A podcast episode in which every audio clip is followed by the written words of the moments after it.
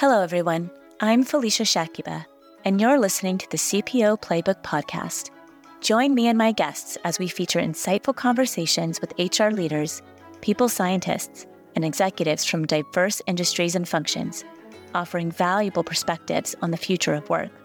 Discover a unique outlook on navigating the complexities of the modern day working world, exploring innovative strategies in talent management and corporate culture from the Chief People Officer's perspective. Tune in to stay ahead of the game when it comes to all things people related.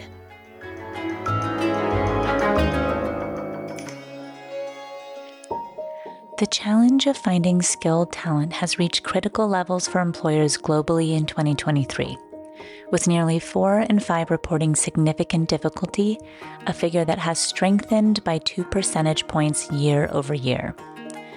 This issue has more than doubled since 2015, when only 38% of employers face such challenges, highlighting the growing urgency of talent shortage problems. To address this pressing concern, organizations can turn to the concept of a talent production line. This strategic approach involves systematically identifying the key skills and capabilities required for specific roles, selecting and nurturing the right individuals for these positions, and efficiently distributing talent where it's needed most. By implementing a disciplined talent production line, organizations can mitigate the impact of talent shortages and proactively build a workforce tailored to their evolving needs, ultimately driving business growth and resilience in a competitive market. Joining us today is Marc Effron, President of the Talent Strategy Group. Mark, welcome to the show. Very happy to be here. Thank you for the invitation.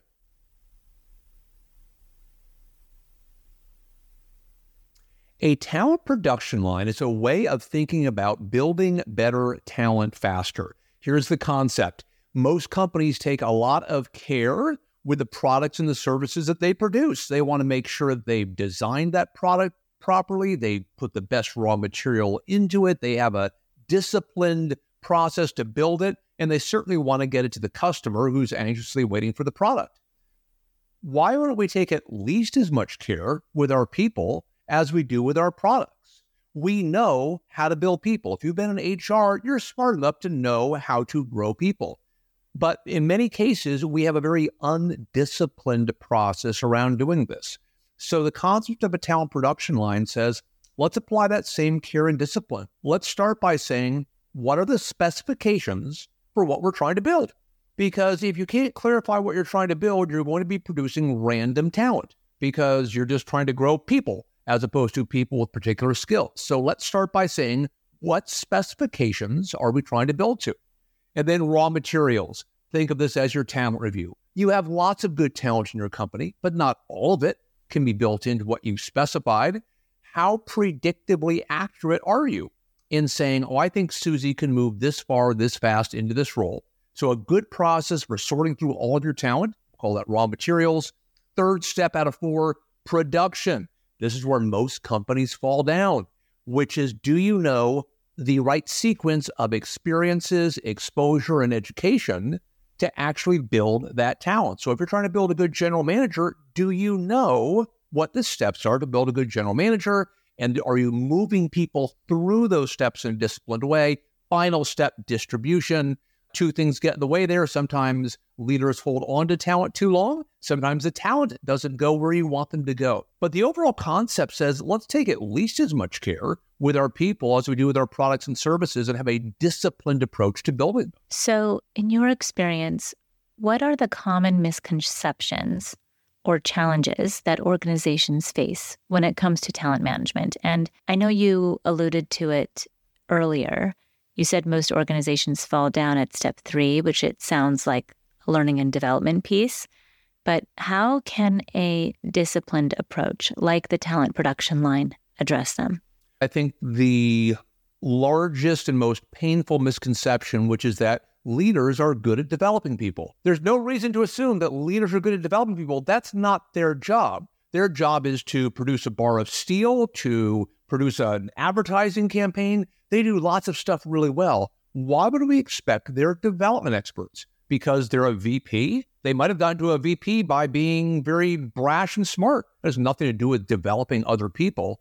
So the challenge in too many cases is that we allow leaders to develop in typically their own image, and some are very disciplined and structured about it, some are not. One of the benefits of the production line is to say, we collectively, we in the company have a point of view about the right way to build people. We're going to build people in that way. You, Ms. Leader, Mr. Leader, are certainly a valuable piece in that process, but we're not going to say, oh, I know how to build people. You throw them into tough assignments and give them harsh feedback. Maybe that's not the way we believe in building leaders. So we're going to try and get that variability squeezed down a little bit. I mean, you still need to allow some variability, but we're not going to allow individual leaders to make every decision about how to build our best talent. And along with that, even those leaders who are committed, they're very busy. Recognizing that there needs to be accountability for leaders in producing talent, I think is another key missing element. Many companies don't understand that some leaders are naturally attuned to that responsibility, others aren't. And unless there is some accountability to actually produce, more, better quality talent. Some leaders are going to do that, some are not. That's interesting because I think that we would all love to assume that because our leaders are in their position because they can develop talent and build teams. But I think that you're absolutely right when not all organizations identify leaders as someone to be put in that position because they can develop teams well, but rather they can actually execute. So that's interesting. Can you share a real world example of an organization that successfully implemented a talent production line strategy? And then what was the impact? Sure. There are a few that come to mind. The one I like best is a large food company, and their challenge was they needed more general managers. Their expansion strategy was based on we need to put more general managers into more places. Without them, we cannot grow. And they did an okay job at pulling people from parts of the organization and trying to shape them into general managers. But their CEO said, I want more of these people and I want them quickly. CHRO came to me and said, What do we do? I said, Let's set up a disciplined talent production line. Let's start by saying, What is a good general manager here at this company? Let's define that probably one of the most important parts of a talent production process. Are there 40 things that leaders need to do? Yes. Do I care about all those 40? No. I care about the six, five, or six that really differentiate a great general manager. So, first process is let's go speak to the great general managers within this company, help to understand what does differentiate great general managers. We bring in some of our own knowledge as well because we've done a lot of this work. So let's start with what are those specifications? We went through that process, and that's relatively fast. It's three weeks, four weeks to get the specifications. And then the key question I mentioned earlier raw materials. And raw materials is normally if you have a talent review or a succession planning process, that's where you look at all of your talent, try to figure out who can move farthest and fastest. The question was well, we already have talent reviews in this organization. How do we use those talent reviews to select out general manager candidates? The decision was you have to be hypo already. So you need to get through this process and be considered a high potential leader. And then it's Plus, we think you have the ability in the future to demonstrate some of these specifications. So, in that talent review process, the conversation was oh, Susie and Sam are both high potentials. Great. Do either of them also display the potential to show us the capabilities that we identified in that specification step? So they decided we're going to get to this talent by having them be not just the best, but the best with a specific set of peer capabilities. And that was actually relatively straightforward to add in. We charged the HR leader with being the person who needed to take that data and then move it forward to the next step of production. So we know what the five or six differentiators are. We now know who the candidates are. The question is, what are the paces that we move them through? So what's the what are the experiences, the education, the exposure? And the same process was used to discover those materials, those ingredients as was used to determine the specifications. Let's speak to people in the organization who have grown. Let's see what steps they went through. Let's add in some of our objective advice as well around that. Came to some surprising conclusions about what things were necessary, what things were not necessary. Some things that we would not have predicted, like being part of an M&A. were critical. People said you learn so much about the company and and the breadth of the company in that process. We want people to go through some project management piece of, of an acquisition. And so we built out those steps. We identified, I think, 12 or 13 different experiences, found that there was a, no additional education that anyone said was needed. So, in that classic trio of experiences, education, exposure, people said no, formal education is not important. We pushed on that hard because that sounded unusual to us. No self awareness classes, nothing else. They're like, nope. Okay. And then exposure, they decided actually a lot of it is covered in the experiences. So they're going to get proper exposure to senior leaders, new markets, factories, et cetera, by going through the experiences. So bring that story around. We now know what those 12 experiences are. The job of the HR project manager for this production line, so they assign a full time person, your job is to manage the production line, is to say, okay, we know that Susie has had these three experiences. The next one she should get is either A, B, or C. I, as the HR leader, am going to shop around the company and figure out where that next experience is because we don't want to have a pause in that production line.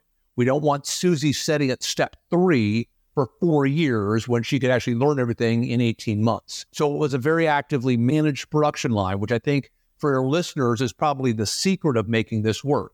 It's not that you build a production line, it's that you move people through it. If you build a production line for cars and the metal never goes forward, you do not have a car. You need to move people through the production steps. And so that was happening. And then distribution, the final piece, part of that we made easy at the very beginning. And the part of that was made easy was the talent understood we will put you places that we think are the best places for you to grow as a GM. This company didn't necessarily have factories in garden spots. So sometimes you ended up in a place you didn't want to end up, but you needed to trust the company that this was the best place for you because we have a disciplined production line. And then for preventing leaders from holding on to talent too long, the company is also very clear we are loaning you this talent for 24 months.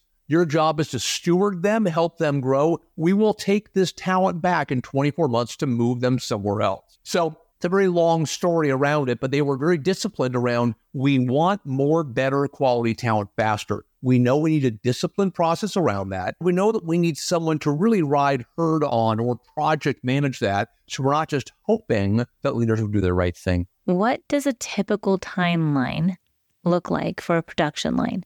And my second question what is a typical timeline that you expect this production line to take place? And the other question I have is let's say you select or identify these high potentials that don't always fit in a role and that's available. So, how do you continue moving that talent? When maybe those roles are not available to them? Sure. On the timeline, I'll give you a consulting answer, which is it depends. It really depends on how big of a job are we talking about. So for the general manager, we were taking people who were already mid or low to mid career. So they had 10 to 12 years of experience. And the thought was three big experiences plus what they have now, they're probably at least pretty darn close for maybe a small general manager job. So for them, the timeline was we want to have a lot of general managers coming off that production line in five years, which they were estimating was three to four experiences that someone would get in addition to what they already had. Now, does that complete their development? No, that was simply, oh, you're pretty good after those, and we're going to have confidence moving you into a role, but we're going to still produce you so that you can grow into larger, more impactful GM roles. So timeline's going to vary for this particular organization. It was five years.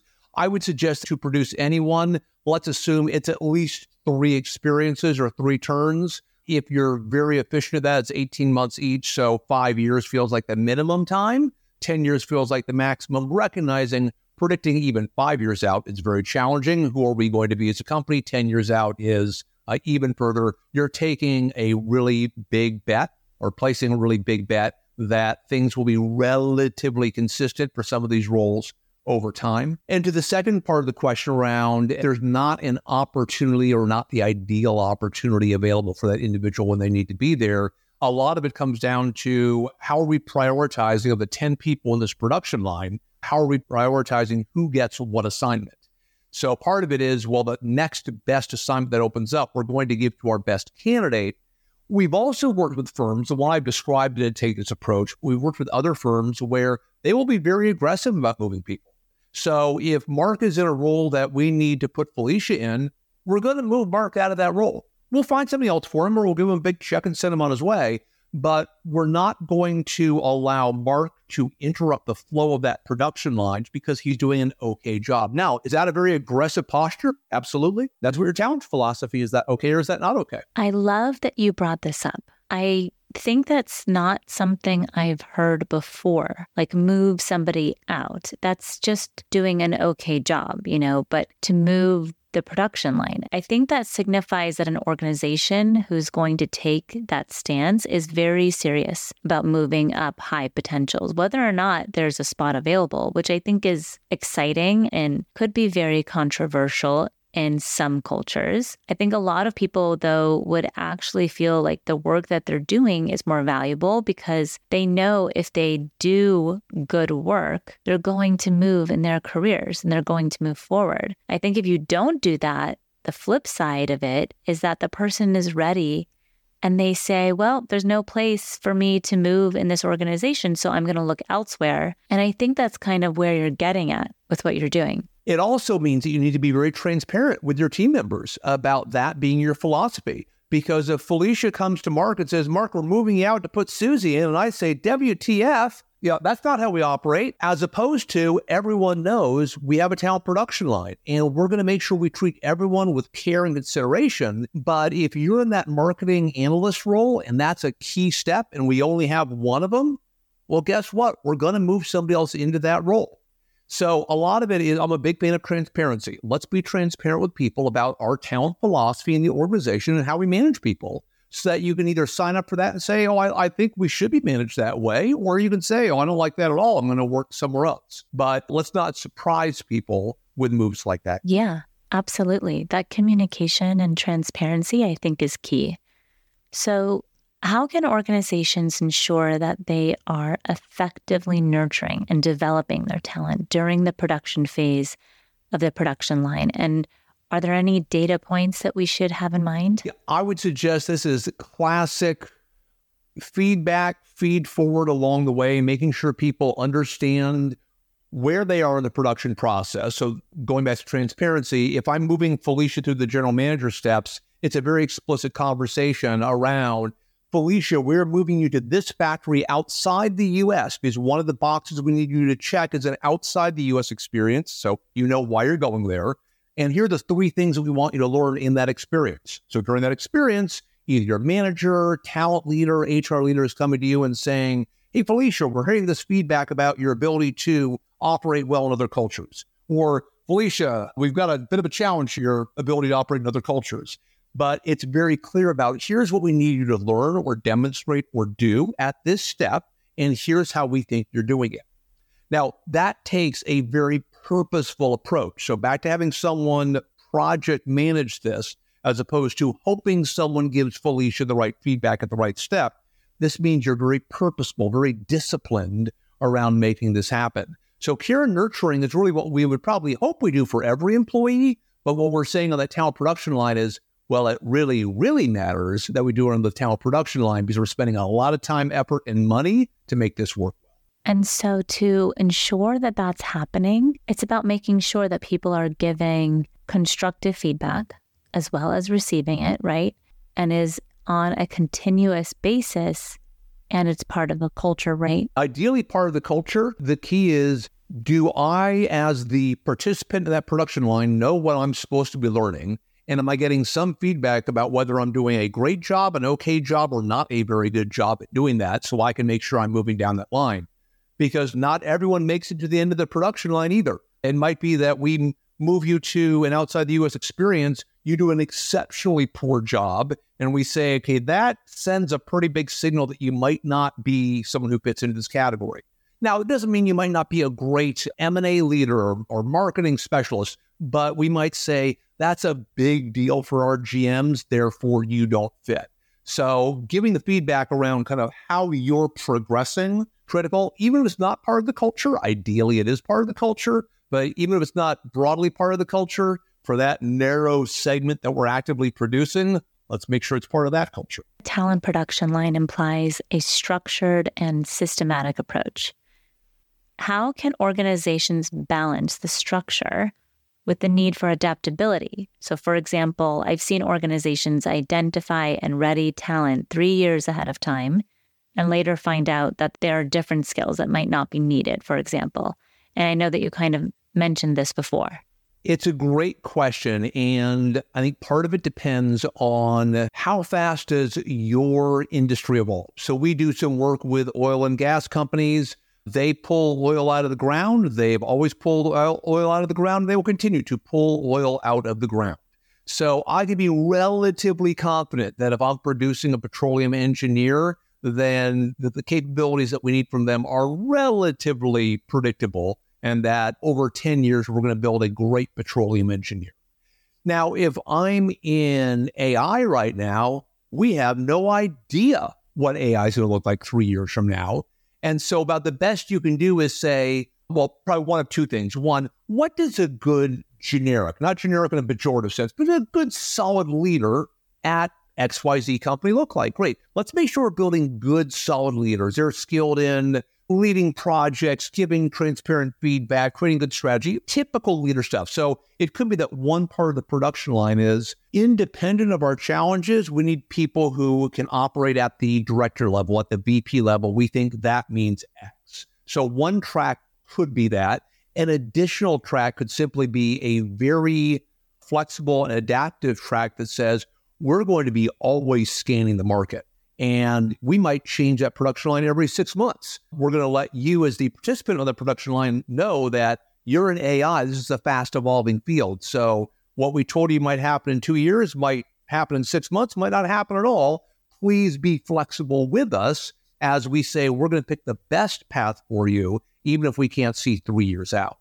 So I think simply saying we would love for there to be a rigid and predictable path with new technology, there's probably not. So we'll have one path that builds you as a good generic leader and an additional path where we do our best to keep current with a rapidly evolving. It sounds like the leadership competencies are going to likely be fairly consistent because we have done a lot of research around leadership and what that good leadership looks like.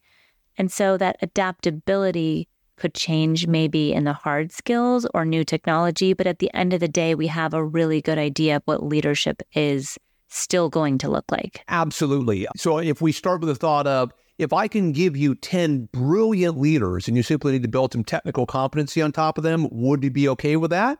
Answer is probably yeah. Maybe they won't all turn out to be technically perfect, as opposed to I can give you 10 people who are technically sharp, but they're not particularly good interacting with other human beings. Are you okay with that?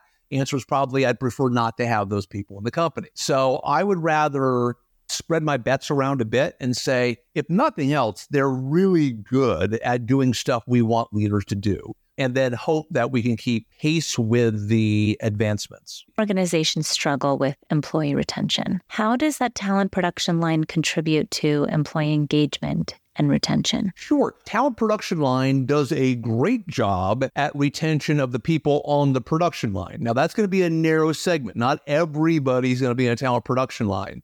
So, for the folks who are on that line, they're going to feel special and invested in and get very clear messages that we believe that they have a great future. So, I think for that limited segment of people, we can say we're probably doing all the right things to keep them engaged and interested and retain them. I would suggest more broadly what we need to do is help others outside of that structured production line understand that same concept and apply it to their careers. So if I'm a junior marketing person, how do we help that junior marketing person who wants to be head of advertising understand here are the seven or eight experiences that people normally move through going from your role up to head of advertising? You don't need to have them all, but you probably need to have a decent number of them, and you should be planful in the next experience you get if that's what you want to do. So, even just helping people to understand there's a relatively logical, not perfectly, but relatively logical progression that you go through in many careers. Let's be clear with you about what that is, as opposed to you guessing about it or your leader making up what she or he thinks is the right fit. say we have a point of view about what grows a great finance leader, a great marketing leader, a great IT leader is. We call those experience maps. And it literally is just a sheet of paper that says, in this particular function, here are the experiences that we think are the building blocks of your career. And really use that in conversation. So if you're my manager, we drop that experience map between us in a conversation. You say, Marc, you've had A, B, C, and D. For the next experience, there are two or three here that I think would be helpful. Let's talk about those. So take that same production line concept, which is we have a point of view about specifications, and we simply need to move you through those various experiences to help build those specifications. It might not be as disciplined or as structured. You won't get as much love and care, but at least you are clear about this is how people develop, as opposed to what we talked about at the beginning of the podcast. Let's hope Felicia's good at this stuff, because if she's not, my career is not going anywhere. Earlier, you talked about the criteria of identifying talent in the production line. How would you identify talent? Like, what is the criteria you would recommend? Well, I think that's still the big unanswerable question in our field. We're getting better at predicting potential. We're still, the science is still maturing around that. I would suggest in most companies, we need to think more broadly, meaning too often we say, well, an individual is high potential. Well, that's dependent on what does the company need. If you're an entrepreneurial company, high potential might look one way. If you mature and you become a more operationally focused company, high potential might look like something else.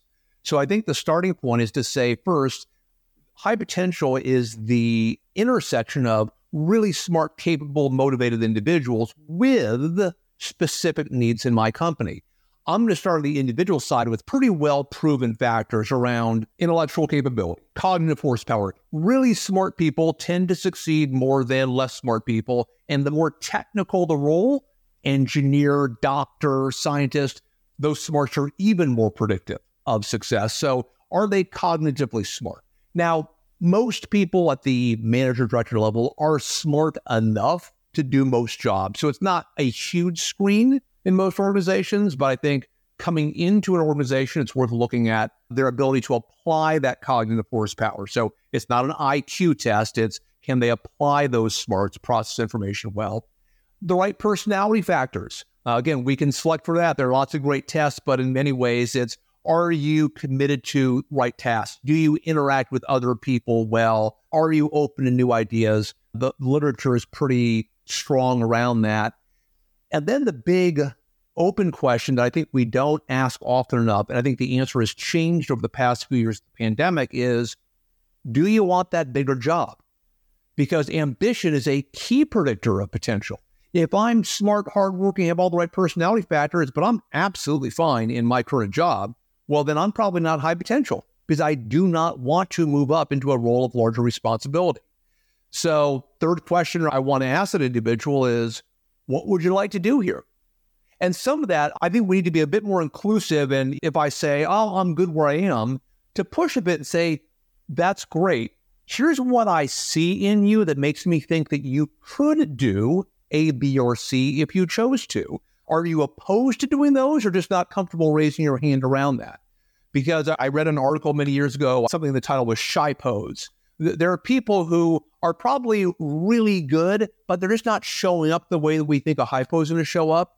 And too often, sorry, a bit of a diatribe here, too often hypos show up because they are people who are very comfortable bragging about their own accomplishments, waving their hand around, volunteering for assignments, getting to know people well. That's helpful, but that's also predictable. It tends to be white extroverted men who do that extremely well. One reason why we see a lot of white extroverted men in senior level positions, it's because we've projected that's a good leader as opposed to saying, what do we really need in that role? Why don't we look carefully as opposed to saying, I had lunch with Bob. He's a really good guy. So a little more discipline around that assessment, I think could be super helpful. That's my thought on the topic.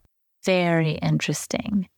I think that diversity does play a role in identifying the right criteria. And I think that's a hot topic, maybe for a whole nother episode. But I would love to learn as we look to the future of talent management, what emerging trends or changes in the business landscape do you believe will have the most significant impact? When we look at the emerging trends and changes, obviously post COVID, work from home, fully remote, the debate over that, I think will have significant changes that we don't yet know the answers to. Meaning, there's plenty of surveys out there that people say, oh, I'm more productive at home. There are plenty of CEOs saying, no, you're not, get back to work. We don't have any science right now that gives us answers to important questions like, do people collaborate better in person or not in person? We probably have a point of view around that, but we don't have good facts around it. Can I get to know you well enough that I feel comfortable promoting you if we have not actively worked together in person?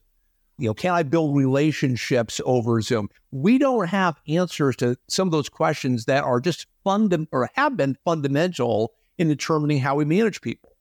Five years ago, would I have ever promoted someone who had never shown up in the office? No. Why, why haven't they been in the office? What's wrong with them? Today, that's a very legitimate question. I haven't seen Susie. I've never seen Susie in the office. Is that okay or is that not okay? Is it my weakness in not feeling comfortable with Susie? Or is there something additional that we have to do to, to build that relationship? So I think a lot of the changes are going to evolve once we have more real facts, not surveys, not shouted opinions, which we have a lot of these days, about, oh, the right thing to do is X. I think once we know more about how people interact and succeed or don't succeed in more hybrid environments, we'll have much better answers about how to manage people in this very new world. Marc, thank you so much for being here. This insight is so amazing, and we appreciate your time. Thank you, Felicia. Great conversation, and uh, hope your listeners find some good insights. That's Marc Effron, President of the Talent Strategy Group.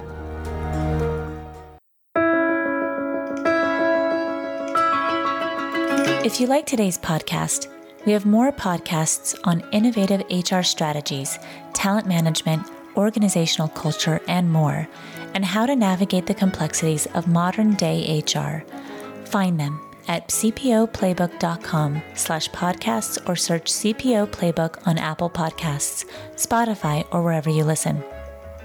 Thanks for listening to the CPO Playbook podcast. We'll be back with a new episode Next time, I'm Felicia Shakiba. If you love CPO Playbook, the best thing you can do to support us is become a subscriber. You can do that at cpoplaybook.com slash podcast. That's cpoplaybook.com slash podcast. If there's an episode you loved, please share it with a friend. And if you have an idea you would like us to talk about or a guest you'd like to nominate, visit cpoplaybook.com slash contact us to suggest an idea.